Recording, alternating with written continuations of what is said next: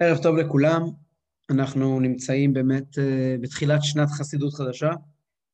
רק עכשיו נכתבנו ונחתמנו לשנה חדשה וטובה בלימוד החסידות ובדרכי החסידות.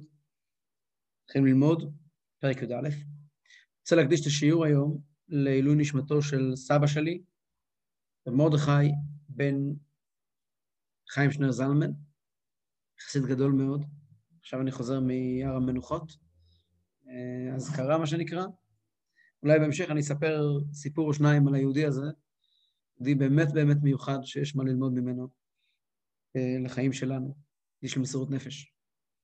טוב, פרק י"א.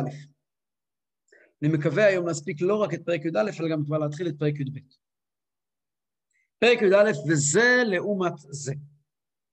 רשע וטוב לו לעומת צדיק ורע לו. תזכורת, מה בעצם, איפה אנחנו נמצאים פה בתוך הרצף? אז בתחילת הספר, מה שלמדנו הבוקר בשיעור היומי בחיטת, גמור הזקן מעמיד שאלה, מציב סימן שאלה, מי הם שלושת הדמויות של צדיק, רשע ובינוני שמופיעים בחז"ל. והוא מוכיח לנו שהבינוני הוא אדם שלא עבר עבירה ולא יעבור עבירה, ומילא שואל, מי אתה הבינוני ומה זה הצדיק? ומה זה הרשע? כל ההגדרות אה, משתנות. ואז אדמו"ר הזקן יצא למסע ארוך בין שתי הנפשות, הנפש האלוקית והנפש הבהמית. הוא תיאר לנו את הנפש האלוקית, את המבנה שלה, את הכוחות שלה, את הלבושים שלה, את העובדה שהיא באה לידי ביטוי באופן חיצוני, באמצעות מצוות. הוא תיאר לנו את הנפש הבהמית, עם המאפיינים שלה, עם הכוחות שלה, עם ה... הרקע שלה, המקור, המקורות שלה בקליפה וכן הלאה.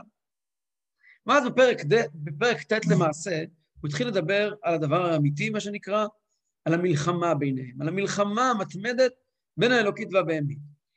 והמלחמה הזאת זו מלחמה שבה זה לא כמו מלחמת יצרים. מלחמת נפשות היא שונה ממלחמת היצר. מלחמת היצר זה ביטוי אחר, אה, הרבה פחות אה, מעמיק נקרא לזה, של אותה המלחמה עצמה, אבל, אבל זה ביטוי מאוד מאוד טכני, מלחמת היצרים. במלחמת היצרים, כשאנחנו מדברים הרבה פעמים במלחמת היצרים, מדברים על שתי קולות, שני, אה, שתי, שני קולות שאנחנו שומעים בתוך הראש שלנו. כל אחד שאומר לנו תעשה טוב, כל אחר שאומר לנו תעשה רע. זה מלחמת היצרים המקובלת בחז"ל ובספרות המוסר. כאן, אה, בעלתניא, כשהוא יושב על נושא של שתי נפשות, לקוח מכתבי הארי, מגיע ואומר, המלחמה היא לא שתי קולות, שני קולות שנשמעים בראש, לא. המלחמה היא שני, שתי מהויות שמחפשים שליטה מוחלטת על האדם. הנפש האלוקית רוצה לשלוט באדם באופן מוחלט. כך דיברנו פרק ט'. לשלוט באדם באופן מוחלט פירושו לא רק להיות מל, למלא את העיר קטנה, כמו שהוא קרא לזה, את האדם, את הנפש, את המוחין, כלומר, את ה... את ה יש לה מוחין משלה, שהתלבשו בתוך המוח הגשמי שלנו, שהתפיסת עולם שלנו תהיה של הנפש האלוקית. והרגשות שלנו יהיו של הנפש האלוקית. וכל המחשבות שלנו, וכל הדיבורים שלנו, וכל המעשים שלנו, הכל הכל יהיה של הנפש האלוקית. והנפש הבהמית רוצה בדיוק הפוך. אבל הנפש האלוקית לא מוכנה לוותר מבחינתה, למרות שאולי זה לא, אולי זה, אולי זה חלום בלתי אפשרי, אבל זה החלום שלו. אף שעל לא יהיה לנפש הבהמית כלום בנפש שלי, בגוף. מה זה אומר? שום דבר. לא רק שלא נעבור עבירות במחשבה, דיבור ומעשה, גם לא יהיה רגש של חיבה לענייני העולם, גם לא יהיה רגש של פחד ממה יהיה פה מחר. כלום, כלום, כלום. שום דבר שהוא לא אלוקי לא יהיה כאן. זה החלום של האלוקית. האם החלום הזה יכול להתבצע? שאלה גדולה. החלום של הבהמית הוא הפוך. כלום, כלום, כלום לא יהיה פה אלוקי. הכל הכל ינוהל בנקודת מבט אגוצנטרית של נפש הבהמית של אגו, עד כמובן, העיקר זה מחשבה, דיבור ומעשה, מה אדם עושה, מה אדם חושב, מה אדם מדבר. אבל הנפש הבהמית מגיעה ואומרת, אני רוצה להיות בעל הבית יחידי. הכל אגו. הנפש האלוקית, הכל ביטול. זו המחלוקת ביניהם, מריבה ביניהם. והם אף פעם לא מדברים אחד עם השני. הם שניהם בעצם נלחמים על גוף שלישי, על... שניהם נלחמים על העיר הקטנה. העיר הקטנה זה אני. מי זה אני? לא אלוקית ולא בהמית לכאורה. אני זה היכולת שלי לבחור. ככה מוסבר. זה נקרא בלשון, אה, הגדרה של זה, זה נקרא נפש השכלית. טניה לא מדבר על זה, כי זה לא, לא זה הנושא כאן, אבל זה מופיע ברמב"ם באריכות, בספרים אחרי טניה. הרבי הקודם מעריך מאוד לדבר על זה, שישנו אדם, ישנה, ישנו האדם הבוחר, שהוא בעצם בוחר, יש לנו איזשהו כוח בחירה שהוא לא אלוקי ולא בהמי, שהוא יכול להחליט עבורנו, אנחנו לא יכולים, זה אנחנו, זה ה... בואו נקרא לזה, זה התודעה שלנו. התודעה שלנו זה המקום שבו אנחנו בוחרים אה, למי אנחנו נותנים ביטוי, לאלוקית או לבהמית. כלומר, בתוך, בתוך האני שלנו גרים אלוקית ובהמית ורבים ביניהם, ויש לי מין אה, מרכז תודעה, ששם בעצם המלחמה מתחוללת, זה המקום, זה השטח שבו מתחוללת המלחמה, וזה אני שלישי, שזה אני השכלי. אנחנו לא נאריך בו כי הוא לא עוזר לנו להבין את הדברים, אבל אה, בכל אופן, אז הנפש האלוקית רוצה הכל, והנפש הבאמית גם רוצה הכל, ופה אנחנו נמצאים באמצע, בתווך, עם הנפש השכלית, ומחליטים כמה נותנים לכל אחד. עכשיו, זו היה התובנה המרכזית של פרק ט'. מתוך התובנה הזאת חוזר בעל התניא להסביר לנו מיהו אם כן הצדיק, מיהו הרשע ומיהו הבינוני. ואדמו"ר הזקן מגיע ואומר, דברים שהוא כבר רמז לפני כן, בתחילת התניא, הוא מגיע ואומר, עיקרון מאוד יסודי, אנחנו נעשה עבודה שונה מכמו שכל בן אדם רגיל להסתכל. אנשים רואים, הם מגדירים אנשים צדיק או רשע על פי המעשים שלהם. ובעל התניא, מהשורה הראשונה בתניא, אומר, לא זאת ההגדרה. לא זאת ההגדרה. אנשים לא מוגדרים צדיקים על פי המעשים שלהם, המעשים הם בסך הכל קצה תחתון מאוד מאוד מאוד של האישיות שלנו. תארו לעצמכם, בן אדם, אתם, כולכם, הורים. יש פה רוב מוחלט לאימהות, אני חושב. חוץ מדני ומוישה, אני לא רואה כאן עוד, עוד אבות. אבל אבות ואימהות, לא משנה. כולנו עושים טעויות בחינוך הילדים שלנו. כולנו, יוצא לנו לומר לפעמים מילה לא במקום לילד. האם זה מה שמגדיר אותנו כהורים? האם העובדה שצעקתי על הילד שלי, לך כבר למיטה! זה מה שמגדיר אותי כהורה? אני לא אוהב אותו? אני לא דואג לו? אהבה ודאגה, אחריות בלב, האם אני לא רואה בו מרכז חיי באיזשהו מקום, במוח? אז צעקתי פעם אחת, זה לא בסדר, צריך לתקן את זה, נכון? אבל זה מי שאני? למה אתה מגדיר אותי על פי זה? זה היחס בינינו? והילד, הוא לא יודע שאני אוהב אותו? לא, לא צריכים לצעוק. לא צריכים לצעוק על הילד. אבל הילד לא יודע שאני אוהב אותו, הוא יודע שאני אוהב אותו. היחסים האלה לא נגזרים רק ממה שאמרתי לו. זה לא טוב שעשיתי את זה, נכון. אבל כולנו כהורים יודעים עד כמה אנחנו, פוש, אני מהבוקר עד הערב עובד בשביל להביא כסף הביתה.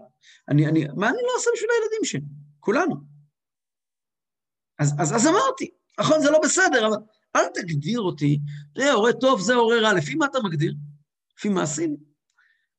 יש בזה משהו גם, כי אנחנו רגילים להגדיר דברים לפי מעשים משתי סיבות. מהסיבה הראשונה, שאנחנו לא יכולים לדעת מה קורה בתוך הראש של מישהו אחר. האדם יראה לעיניים, השם יראה ללבב. לא יודעים מה קורה בתוך הלב של מישהו אחר. דבר ראשון. דבר שני, גם באמת, מדברים ביחס לילדים, אז כנראה שבסופו של דבר, כן מה שמכריע זה גם ההתנהגות שלנו, כי הילדים חווים את ההתנהגות שלנו יותר מאשר אותנו. וזה גם מהסיבה הפשוטה שאנחנו גם כן לא כל כך חווים את עצמנו.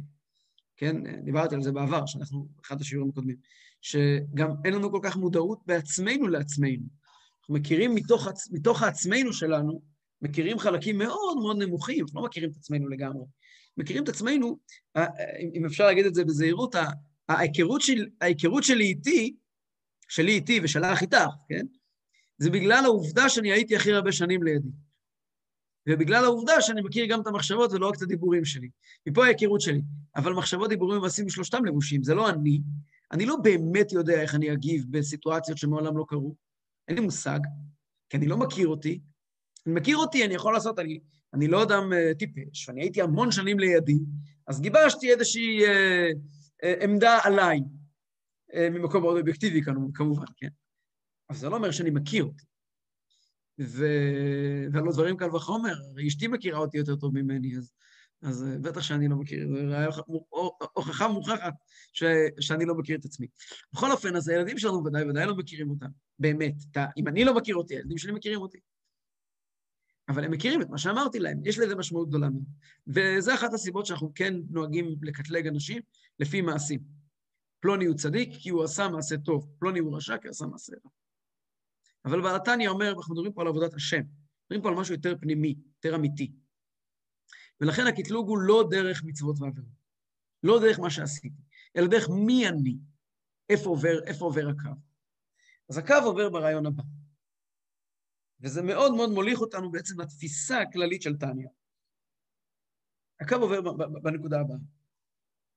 כולנו צדיקים ורשעים ובינונים וכל מי שלא יוגדר, כל ההגדרות שלא תהיינה, מחזיקים שתי נפשות. נפש אחת טובה לחלוטין. אין בה פיחות, היא טובה לחלוטין, אין בה יותר ואין בה פחות. נפש שנייה, אגואיסטית לחלוטין. שתי נפשות. האם אני אדם טוב או אדם לא טוב? לא יודע, המילה לא טוב היא נכונה פה. האם אני אדם בטל, מסור, אידיאליסט, או אדם אגוצנטרי, אינטרסנט? מילה לא טוב היא קצת אה, לא נשמעת, היא לקחת את זה למקומות לא נכונים. האם אני אינטרסנט, אגוצנטרי, או אני אידיאליסט, אה, אה, איש רוח נקרא לזה אפילו? התשובה היא גם וגם. גם וגם. יש לי חלק בנפש שבו אני אגוצנטרי. אני לא רוצה להגיד אלטרואיסטי, כי אלטרואיזם גם יכול להיות סוג של אגו. אלטרואיזם זה לאו דווקא נפש אלוקית. אבל יש לי חלק אג... אה, אגוצנטרי, ויש דברים שאני עושה מתוך אגוצנטריות, ויש דברים שאני עושה מתוך ביטול, מתוך ביטול צנטריות. מה זה ביטול צנטרי? דיברנו על זה בעבר, ביטול צנטרי זה שאני מחפש מה הקדוש ברוך הוא רוצה ולא מה אני רוצה. שניהם קיימים אצלי. אני מסרב לומר, יש ספר, יש לי אותו פה מאחורה. הביא אותו, אני אראה לך קטע, זה מתוך הספר. זה מה שטוב שהם עושים שיעור בבית חב"ד. הנה. יש ספר שנקרא ויכוח הרבה. ספר שמתאר ויכוח בין חסיד למתנגד מלפני 200 שנה. משיג בחנויות הספרים המובחרות. בכל אופן, אז כאן, באמצע הספר, יש קטע, זה כאילו ויכוח, זה לא ויכוח, זה כמו ספר הכוזרי, זה, זה יצירה כזאת שכתובה בסגנון של ויכוח. אז באמצע, באמצע הוויכוח הזה, מגיע,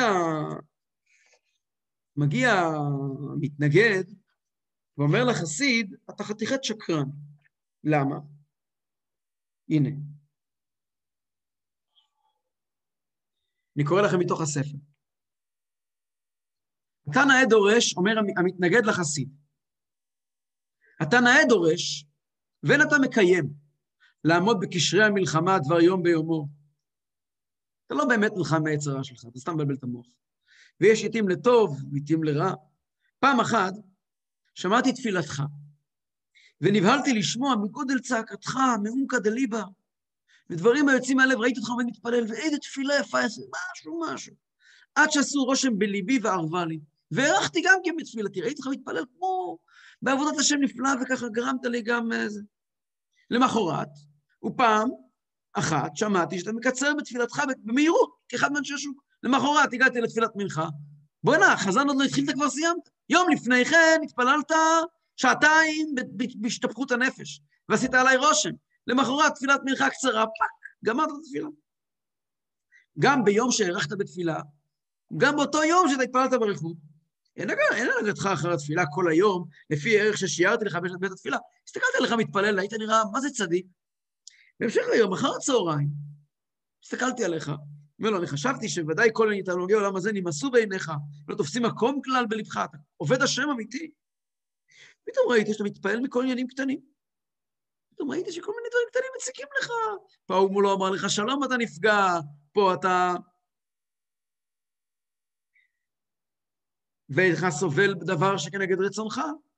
לא ראיתי, לא ראיתי שיש לך פתאום סבלנות יותר מדי גדולה.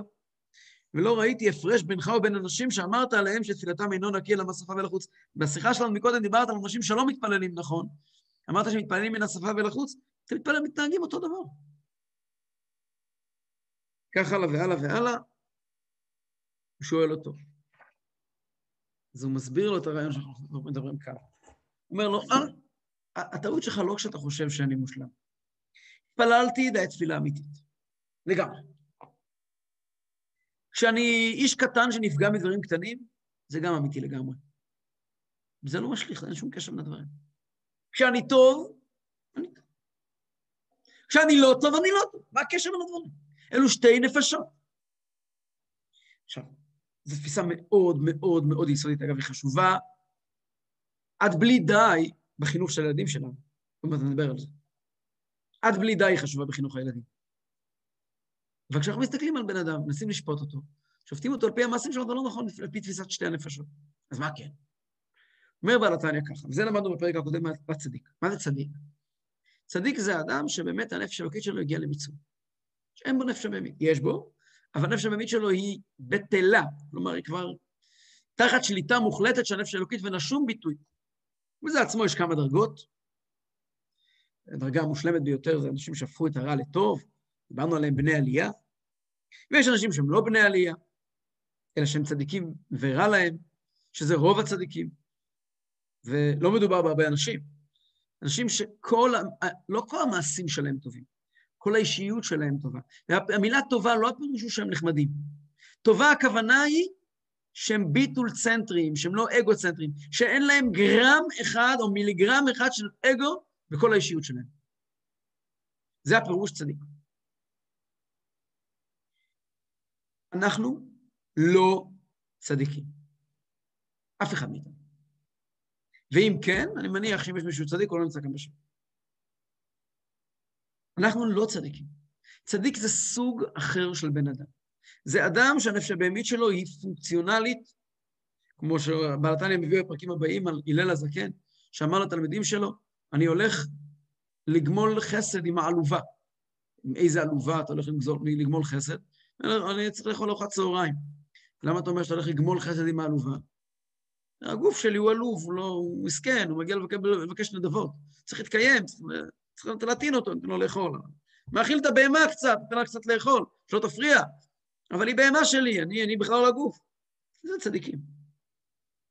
אנשים רגילים, אגו הוא המרכז של החיים שלהם. בואו לא נתבלבל. רוב רובם של בני האדם, להוציא יוצאי דופן בודדים, הם אגואיסטים ברוב ענייניהם. יש בהם גם נפש אלוקית, שהיא ביטול צנטרית. והנפש הזו באה לפעמים לידי ביטוי. לא תמיד. רוב הזמן אנחנו אגואיסטים. זאת המציאות. לכן אומר בעל התניא, אם אני מדבר על הצדיק שהוא כל כולו ביטול צנטרי, זה, בוא נוציא אותו מהתמונה. מה זה, צד... מה זה רשע או בינוני? זה מי שהוא לא כל הזמן ביטול צנטרי. מה זה בינוני בדיוק? נראה בפרק הבא. אבל רשע זה מי שהוא לא ביטול צנטרי, שיש בו אגואיזם, אגב, גם בינוני הוא מי שיש בו אגואיזם, הרשע והבינוני, שניהם יש בהם אגואיזם, ולא מעט. ובנוגע ל... האם הוא עובר עבירות או לא עובר עבירות, פה עובר ההבדל בין בינוני לבין רשע. הבינוני, אנחנו נראה בפרק הבא יותר בהרחבה, הוא אדם אגואיסט, כמוני וכמו כולנו, שלא עובר עבירות. איך הוא לא עובר עבירות אם הוא אגואיסט? נדבר על זה. והרשע הוא אגואיסט, שפעם בשנה מדבר לשון הרע. זה נקרא רשע. אגואיסט, כמו בינוני, הצדיק הוא ביטול צנטרי. הוא לא קשור, הוא לא קיים. לכו לבן אדם שעשה מצוות ומעשים טובים ולא יודע מה.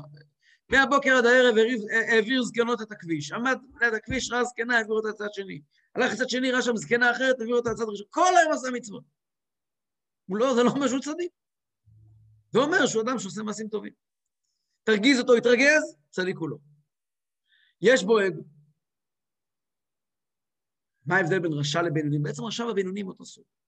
אנחנו נראה בפרקים הבאים, אדמו"ר וכן יזכיר לנו שבפרק הראשון הוא אמר, הביא את הגמרא במסכת בבא בתרא, שאיוב אמר לקדוש ברוך הוא, ריבונו של עולם, זה לא פייר, אתה בראת הצדיקים ובראת הרשעים, בראת הגיהנום, בראת הגן עדן. מונולוג שלם של איוב. אז בעלתן שואל, מה פירוש בראת הצדיקים, בראת הרשעים? הרי יש בחירה חופשית. איך אתה יכול לומר בראת הרשעים? איך אתה יכול לומר בראת הצדיקים? בעלתניה מסביר, על פי היסוד הזה, רשע זה לאו דווקא, שם מה שכתוב רשע, היא גם בינוני. רשע פירושו אדם שהוא אגואיסט. ולא, אין לך בחירה חופשית האם להיות אגואיסט או לא להיות אגואיסט. יש לנו בחירה חופשית האם לעשות משהו עם האגו הזה. האם להיות, האם שיהיה לנו יסוד אגואיסטי, האם אין לנו בחירה חופשית? התשובה היא לא, אין לנו שום בחירה חופשית. אנחנו אגואיסטים. כולנו.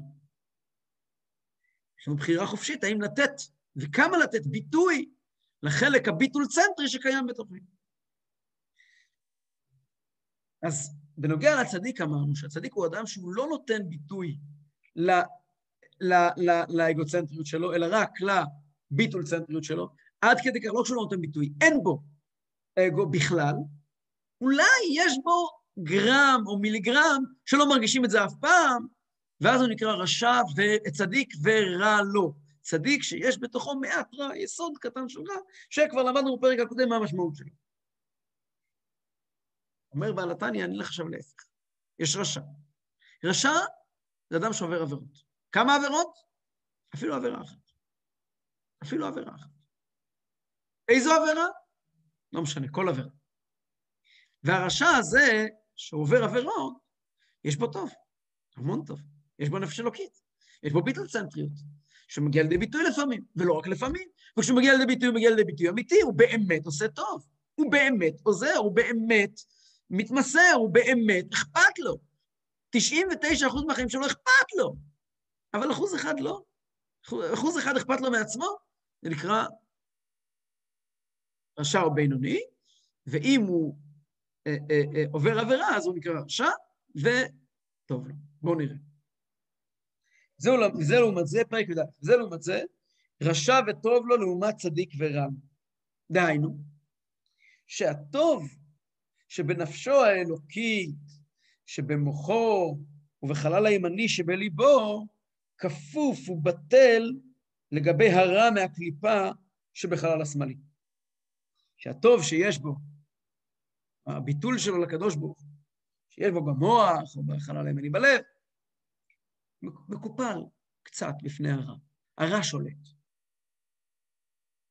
וזה מתחלק גם כן לרבבות מדרגות חנוכות. יש אין ספור מדרגות וסוגי רשע וטוב.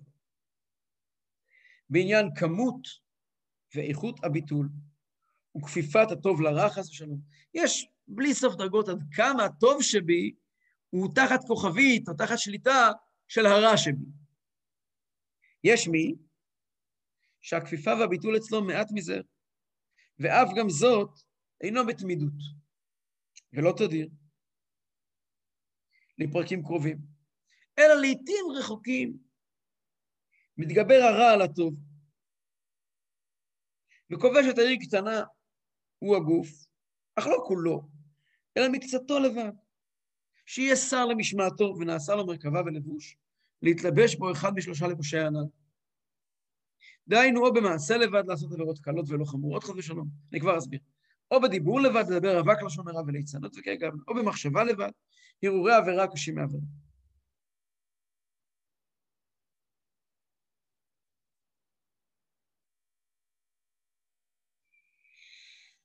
ישנו אדם ש-364 ימים בשנה עובד השם רק מה הקדוש ברוך הוא רוצה ממנו. כלום אחר, שום דבר אחר. פעם בשנה יכול לקרות מצב שהוא יושב בחברת חברים או חברות, בני משפחה, יפטפטו לשון הרע, והוא יקשיב בהנאה. עובר עבירה, אסור להקשיב לשון הרע.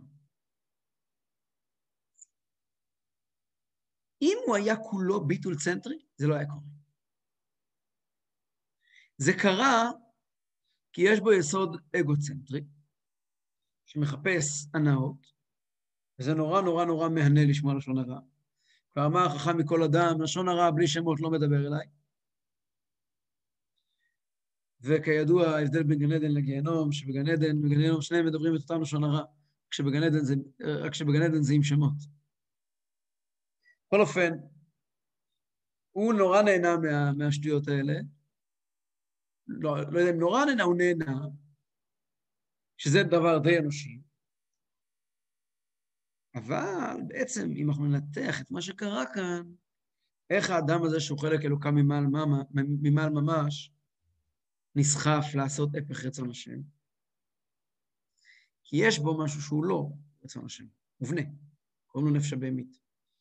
כנראה שבאותן דקות, באותו יום, באותם רגעים, הנפש הבהמית הצליחה לקנות שליטה רגעית על לבוש המחשבה שלו, שהקשיב לשון הרע. או חלילה לשון הדיבור, שדיבר לשון הרע. או חלילה לבוש המעשה, שעשה מעשה אסור. פעם בשנה, פעם בשנתיים. הדבר הזה מוכיח שהבן אדם הזה, יש בו חיסרון בנושא של קבלת עול מלכות שמיים. שהנפש האלוקית שלו לא שולטת בו באופן שלם. ישנם אנשים שלא שומעים לשון הרע אף פעם, ולא עוברים אף עבירה, ועדיין יש בהם אגו. אבל כיוון שאצלו האגו הזה בא לידי ביטוי גם במחשבה, גם בדיבור, גם במעשה, ממש עבר על רצון השם, זאת אומרת שיש איזושהי שליטה, יש איזשהו, הנפש הבאמת קנתה איזושהי שליטה עליו. מינימליסטית, אבל קנתה שליטה. למשל, למה הדבר דומה? מזמן לזמן מתפרסם בכלי התקשורת, מדברים אנשים מומחים בענייני uh, ביטחון, מה שנקרא מאחורי הקלעים, אנשי מוסד וכאלה, ולא לא מוסד, שב"כ. והרבה פעמים שומעים אותם אומרים, אתם לא יודעים כמה פיגועים נמנעו בחודש האחרון. לא הכל מדווחים לציבור. נמנעו, לצורך העניין, יוצא דוח של אמ"ן, לא יודע של מי, שאנחנו, מדינת ישראל מנעה באמצעות עבודה מאומצת, מנעה 354 פיגועים. אם חלילה וחס, כמה פיגועים צריכים כדי, ש... כדי, ש... כדי שהמצב פה לא יהיה טוב? אז גם אם אנחנו מגיעים למצב שחלילה וחס, פיגוע אחד בשנה, זה אומר שהשליטה שלנו היא לא הרמטית. כל השנה. אם, אם אנחנו מגיעים למצב שמחבל מגיע לתל אביב מהשטחים, וחלילה וחס מבצע את זממו, פעם אחת. זה סימן שיש איזושהי בעיה בשליטה שלנו. יש איזושהי בעיה בריבונות שלנו, בבעלות שלנו, יש פה איזושהי בעיה. אולי הבעיה היא מאוד קטנה. אולי הרבה מאוד אנשים יכולים לחיות עם זה, בגלל כי הם יתרגלו. בסדר.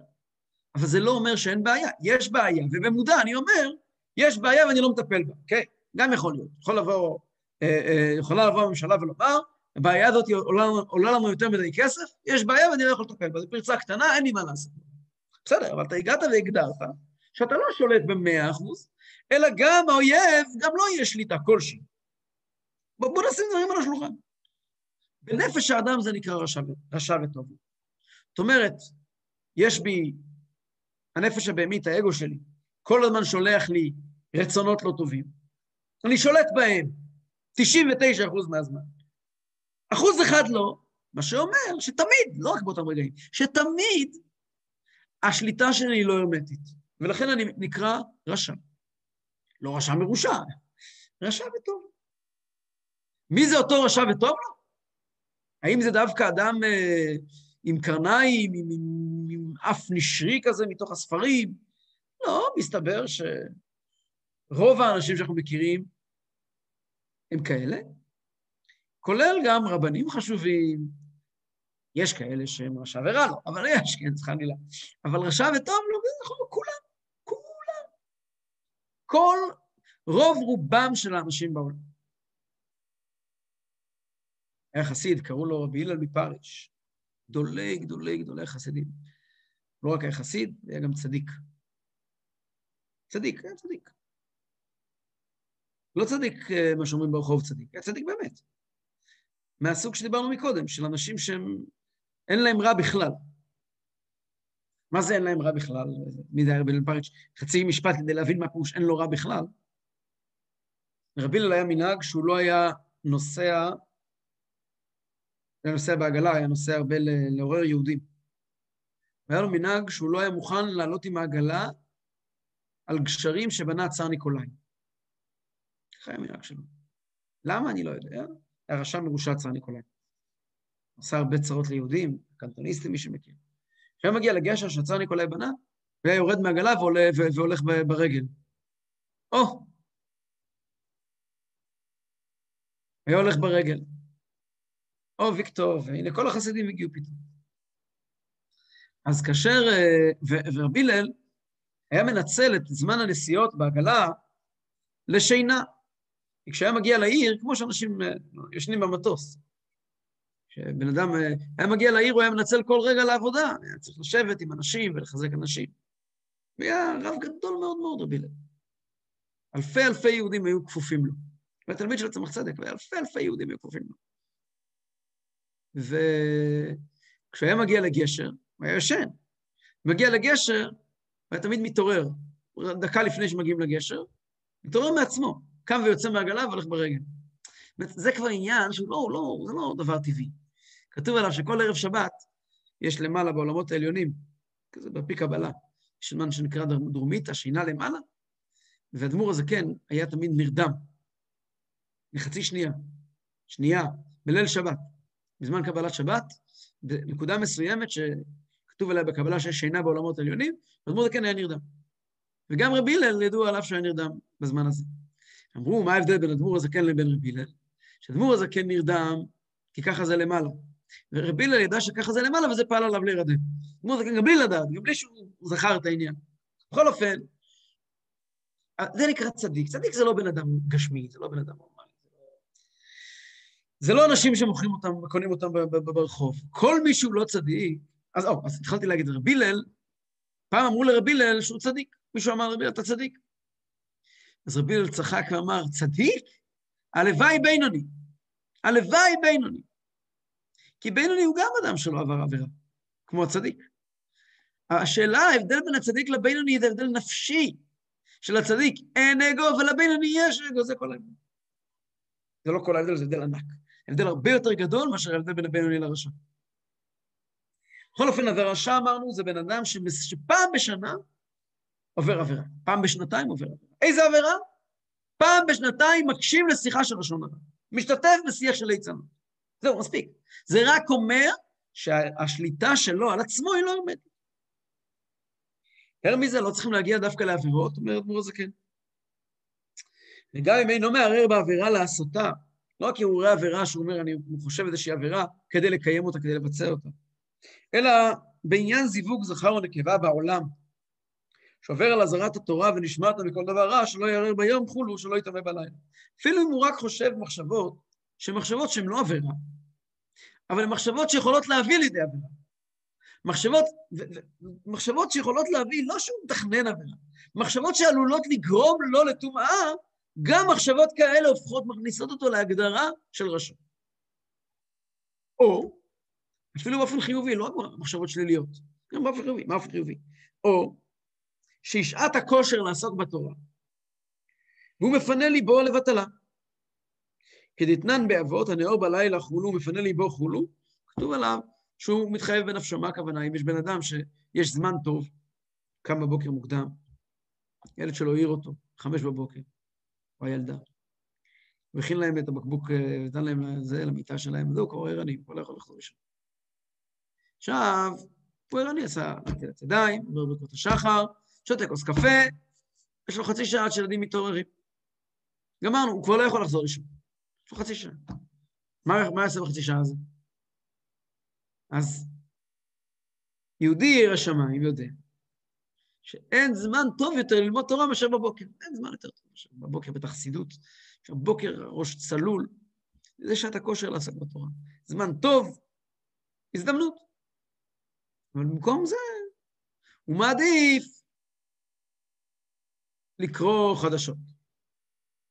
הוא נוסע באוטו שלו. שעת הכושר לשמוע דברי תורה, לשמוע שיעור. במקום זה הוא מעדיף לשמוע את הקלפתם מכל ישראל. זה נקרא שעת הכושר לעסוק בתורה, הוא עושה גם משהו אחר. אז גם הוא נקרא רשע.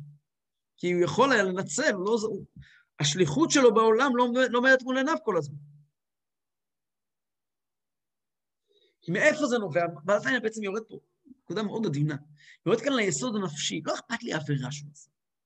לא, אני לא כעת באתי פה, זה לא באתי להתחיל להגיע לבן אדם, נו, נו, נו, עברת עבירה, לא, לא זו הנקודה כאן.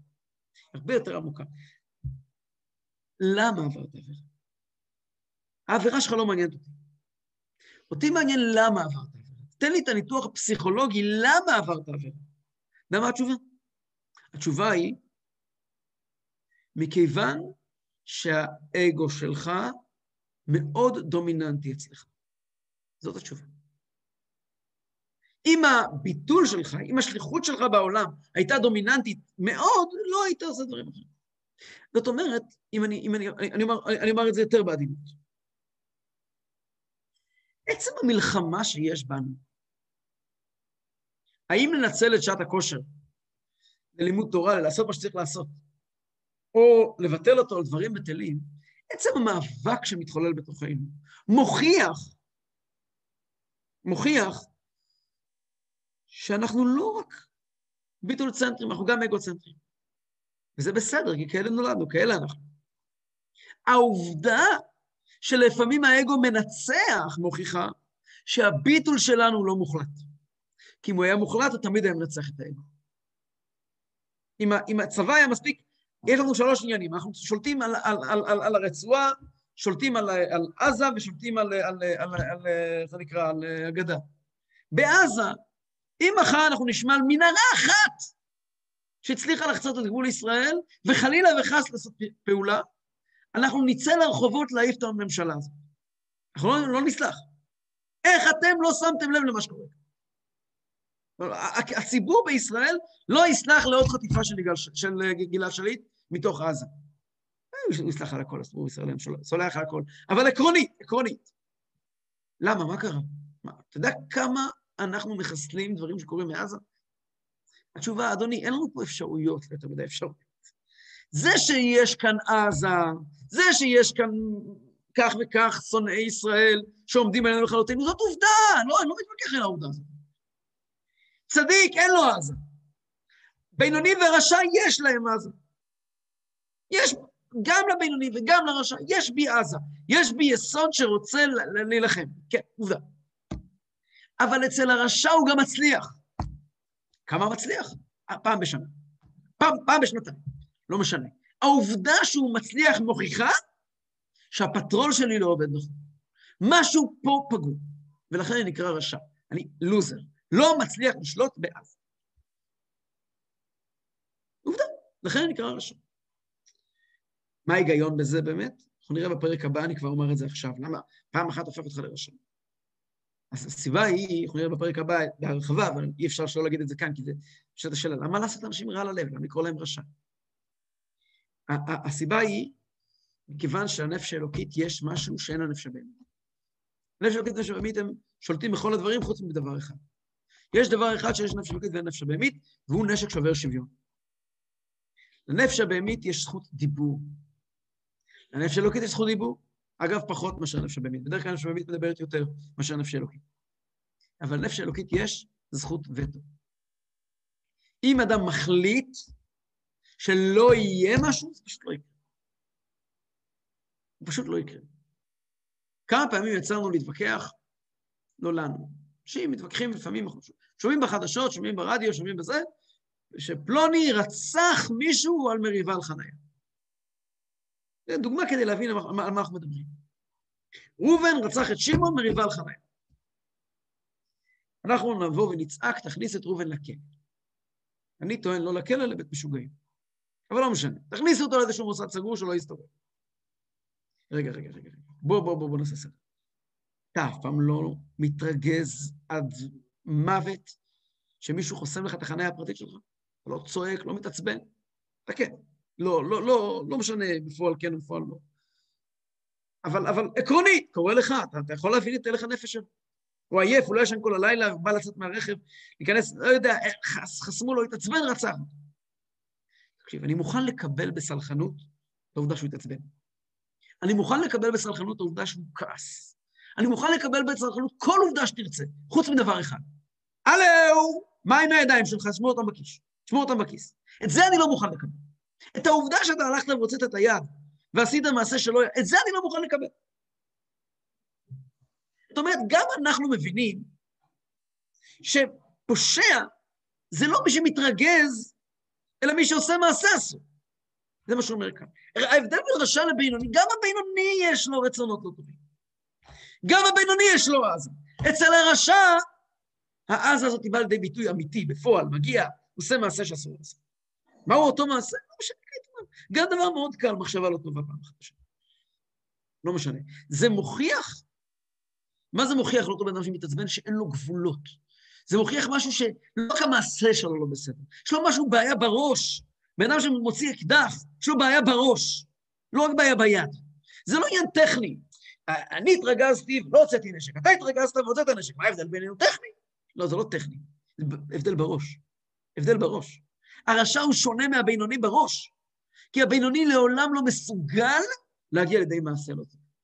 למרות שיש לו רצונות לא טובים, למרות שיש לו אגו, הוא לעולם לא יגיע למעשה לא טוב. מה שאין כן הרשע, העובדה שאפילו פעם בשנה הוא עלול להגיע למחשבה, דיבור ומעשה לא טובים, מוכיחה שיש משהו פגום בהתנהלות שלו בכלל. פגום. אם אני, אם אני אדייק את זה עוד יותר. בעלתניה בא לומר לנו פה רעיון מאוד נפלא. העובדה שיש לנו תאוות וסכסוך פנימי וכאבים ועצבים היא בסדר. היא בסדר. כאלה אנחנו. אז זה לא אומר שאנחנו מקבלים בסלחנות מעשים לא טובים. מעשה לא טוב הופך אותנו לרשע. ממשיך אדמו"ר זקן הלאה ואומר, שבאחד מכל אלו וכל הדברים האלה שהזכרנו וכיוצא בהם נקרא רשע בעת ההיא, שהרשע בנפשו גובר בו, מתלבש בגופו ומחטיאו ומטמאו. ואחר כך גובר בו הטוב שבנפשו האלוקית. אחרי שהוא סיים לעשות את המעשה הרע, שוב, המעשה הרע מדובר, הוא חשב רגע מחשבה אסורה, לא מדובר פה על משהו הרבה יותר גרוע. עוד מעט תהיה questions, please, uh, רבי ג'ואנה. הוא מתחרט, הוא מבקש סליחה, מחילה וסליחה מהשם, והשם יסלח לו. אם שב בתשובה ראויה, על פי עצת חכמינו, זה בשלושה חלקי כפרה, שרבי ישמעאל דורש חולו, כמו שכתבנו במקום אחר. הבינוני, הרשע, סליחה, זה לא שהוא מנוול, אדם רע מעללים, כפי שהזכרנו. קורה לו לפעמים. ואחרי שקורה לו, הוא תמיד מתחרט. הוא תמיד מתחרט. למה הוא מתחרט? כי הוא טוב. כי הוא באמת טוב. כי הוא רשע וטוב לו. והטוב שלו הוא טוב אמיתי, הוא טוב טהור, הוא טוב כנה. מדברים המון המון המון לאחרונה על נושא של, אה, של אה, אלימות בתוך המשפחה. השם ישמור. תמיד מדברים על הדפוס הזה של הבעל שמבקש סליחה, מבקש בכנות. אז מה אומרים כולם? הוא לא מבקש בכנות. זה לא נכון, הוא מבקש בכנות. הוא מבקש לגמרי בכנות. אבל אין בזה שום דבר כדי להוכיח על הפעם הבאה. זה אדם שלא שולט בעצמו. זאת אומרת, העובדה שהוא מתחרט, מבקש סליחה, ואפילו סולחים לו, לא אומר כלום על הפעם הבאה. זאת אומרת, אנחנו צריכים, הוא חייב לעבור תהליך שישחרר אותו מהמציאות הזאת, שכעס יכול להפוך לאלימות. כעס לא אמור להפוך לאלימות. אם כעס הופך לאלימות, יש פה בעיה. העובדה שהוא מבקש סליחה היא סליחה אמיתית, אני מאמין לה לגמרי, אבל הוא עדיין, הוא לא השתחרר מהתואר רשע וטוב. הוא לא השתחרר מהתואר, מהבעיה שיש לו, שהיא בעיה אמיתית. כעס לא אמור להפוך לאלימות. ותאווה לא אמורה להפוך לעבירה. אז נכון, כשהוא מתחרט, קדוש ברוך הוא סולח לו. בפרט אם הוא עושה את זה נכון, כמו שכתוב ב, ב, ב, במקום אחר, הכוונה היא לגר את התשובה שאת מאוד כתוב. לא דיברנו כעת על סולח ולא סולח. דיברנו כעת על היסוד הנפשי, של האם אתה מסוגל לעבור עבירה, או אתה לא מסוגל לעבור עבירה. זה הנושא. כן, אה, אריק, תשאל. לא, בעצם אני, אם אני מבין נכון, הגעתי מאוחר, אני מצטער שאני מרשה לעצמי לשאול שאלה, אבל אם אני מבין נכון, בעצם זה, היסוד הבסיס זה כאילו שאנחנו נפש בהמית ואלוקית, יש מלחמה ביניהם, ואם אתה חוטא אז אתה נחשב רשע ברגע החטא. אתה יכולת לחזור בתשובה, אבל לחזור כאילו להיות בגדר צדיק, לפי מה שאני, מה, ש, מה שידוע. לא, זה לא מה אמרתי. לא, לא מה שאתה אמרת, אבל זה מה שאני אז למדתי, אני, תתקן אותי אם אני טועה, אבל... לא, לא, לא. יש כזה משמע ככה, בפרק א'. צריך לדעת איך להבין את זה. זה, זה, אני קודם הסברתי את זה באריכות גדולה, תקשיב אחר כך להקלטה. אם יהיה לך עדיין שאלה, תשאל אותי. אוקיי, לא, זה לא השאלה. השאלה זה בעצם, טניה לא יכול להשאיר אותי בעצם עם ההנחת יסוד הזאת, ש, שבלי לתקן בעצם את השורש של הבעיה, שהיא בעצם העובדה ש... בכלל התאווה, נגיד לכעס למשל, אתה לפעמים אומר וואי מרגיז אותי, בא לי, בא לי לחנוק אותו אז, אז, אז איך, איך בעצם טניה יכולה לבוא ולקחת את השורש ולהגיד בכלל שאני לא צריך להגיע למצב שאני אומר את זה או חושב את זה נדבר על זה בהמשך. עוסק בזה בהמשך. ויש מי שהרע גובר בו יותר. ומתלבשים בו כל שלושה לבושים של הרע. יש כאלה שלא רק פעם בשנה או פעם בשנתיים, ולא במחשבה, אלא גם במחשבה וגם בדיבור וגם במעשה. ולא רק בעבירות קלות, מחטיאו בעבירות חמורות יותר, לעיתים קרובים יותר. אך בינתיים מתחרט. בין עבירה לעבירה הוא מתחרט. ובאים לו אירועי תשובה. מאיפה באים לו אירועי תשובה? הוא לא שקרן. האירועי תשובה מגיעים למקום אמיתי, מבחינת הטוב שבנפשו, שמתגבר קצת בינתיים. אלא שאין לו התגברות כל כך לנצח את הרע, לפרוש מחטאיו לגמרי, להיות מודה ועוזב. היסוד הנפשי האלוקי שלו חסר, חלש, חסר לו ויטמינים, הוא לא מסוגל לעמוד ולומר לעצמו, די, זה לא יהיה יותר, ושלא יהיה יותר יהיה אמיתי. הוא לא מסוגל. קצת, יש לו איזשהו, הייתי אומר, אה, אה, בעיה בשליטה בסוגרים. יש לו בעיה, הוא לא, הוא לא שולט בעצמו קצת, ו... צריך להיות רופא. ועל זה אמרו רבותינו, זיכרונם לברכה, רשעים מלאים חרטות. למה? שהם רוב הרשעים, כלומר רוב האנשים, שיש בחינת טוב בנפשם עדיין. והראיה על הטוב זה הרהורי חרטה. אך מי שאינו מתחרט לעולם,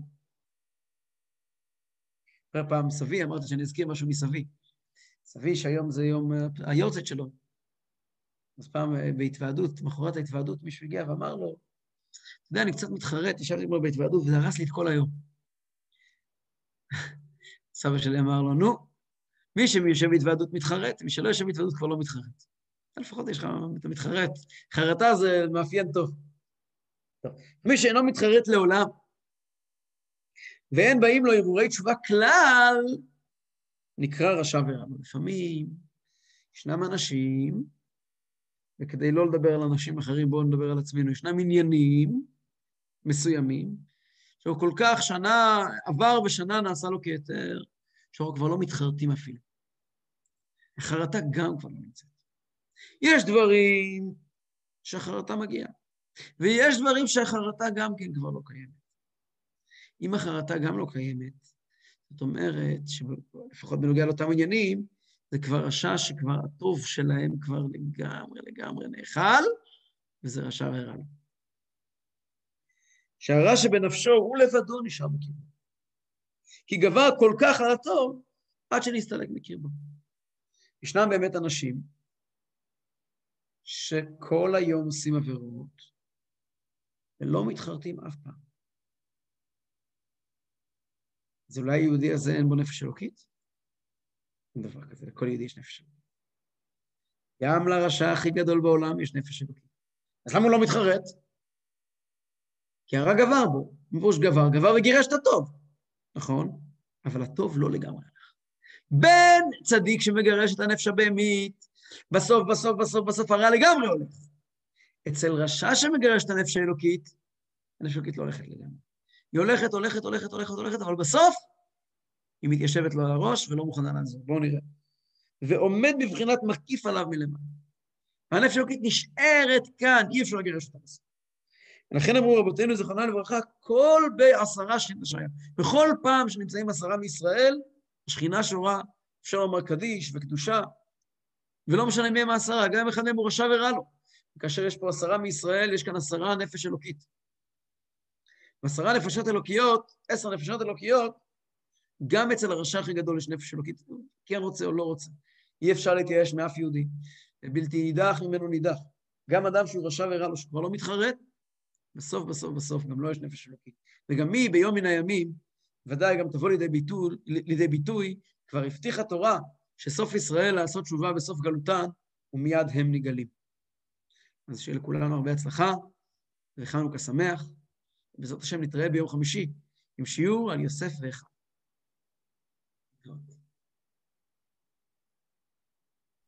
תודה רבה לאמת.